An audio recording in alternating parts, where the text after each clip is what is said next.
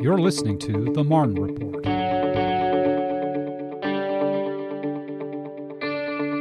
Good day and welcome to The Marne Report. I'm your host, Patrick Young.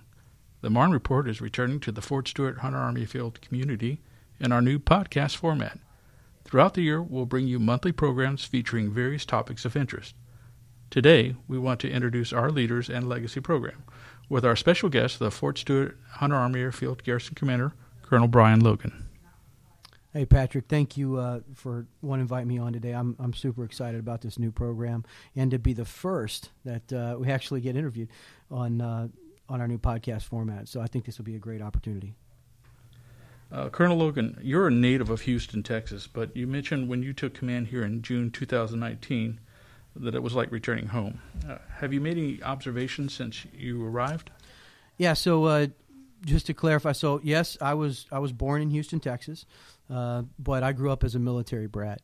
Um, my father was in the army as a pilot, so we moved around a lot. Um, left Houston and I went to, I did high school in, in Hawaii actually. I went to school or college at uh, Louisiana State University in Baton Rouge. So I've moved around quite a bit, but uh, I was stationed here in 2008, uh, 2008 to 12, um, as the I was in 3-7 Cav as an operations officer, XO, and then I was Spartan 3, the operations officer for our Spartan Brigade here. Um, since then, we've uh, we've longed to come back to the Savannah, Richmond Hill, Hinesville area. Uh, we like coastal Georgia, love the people here, and uh, we're excited to get back. So I still own a house in Richmond Hill. Um, my parents have actually retired and moved down to St. Mary's, so not too far from here. So when I got orders to come back, uh, specifically to be the garrison commander, it truly was like coming back home. And uh, Georgia now has become our new home for the Logan family, and uh, we're excited to be here.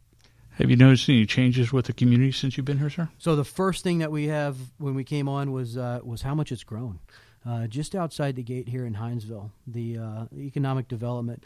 I mean, you have you have Chick Fil A now, and uh, McAlister's, Dick's Sporting Goods, uh, huge environment uh, that has grown just outside our gate. And then when you look at the back gate of 144, and so I had just left when the now uh, Spartan Brigade area, Second Brigade area uh, was completed, and so that was I think it was Fourth Brigade that was moving in there, uh, but we've changed that back, and now it's an ABCT, uh, so you can see the growth, and it's great to have tanks back here on uh, Fort Stewart, Georgia.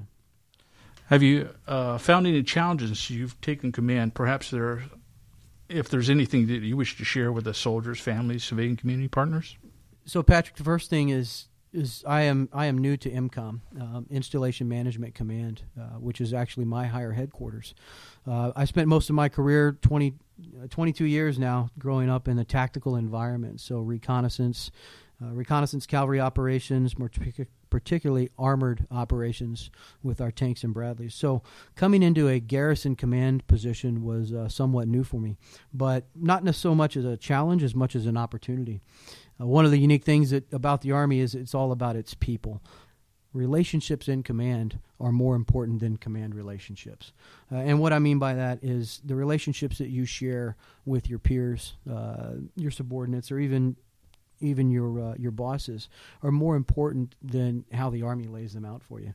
And so that's kind of how I view the garrison operations is our relationships outside the gate with our community partners, particularly Hinesville, Richmond Hill, um, and I know I'll forget someone if I lay it out, but uh, Pembroke, Claxton, all of our surrounding communities, Long County, uh, those relationships that we share and the support that we gained from our communities outside the gate are so important to Fort Stewart and Hunter Army Airfield, and that's what makes this place so special.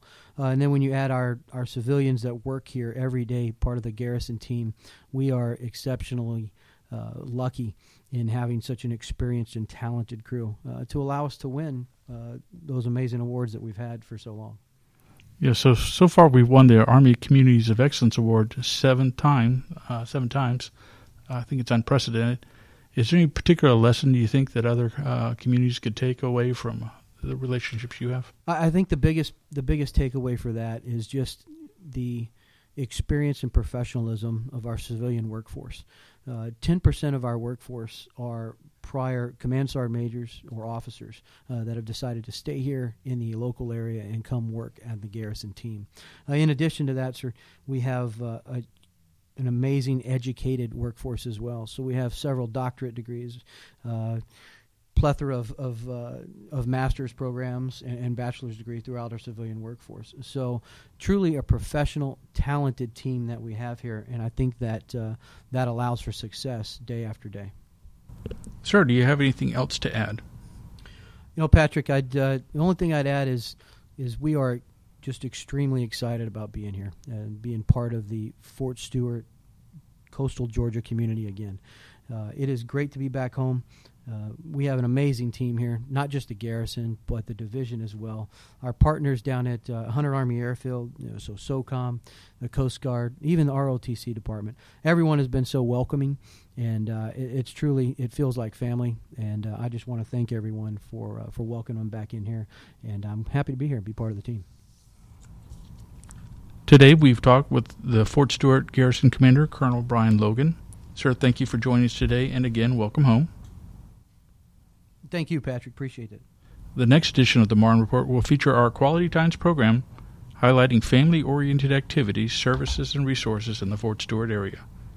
Information he shared can be found on the Fort Stewart website along with future podcasts at home.army.mil slash stewart slash index.php.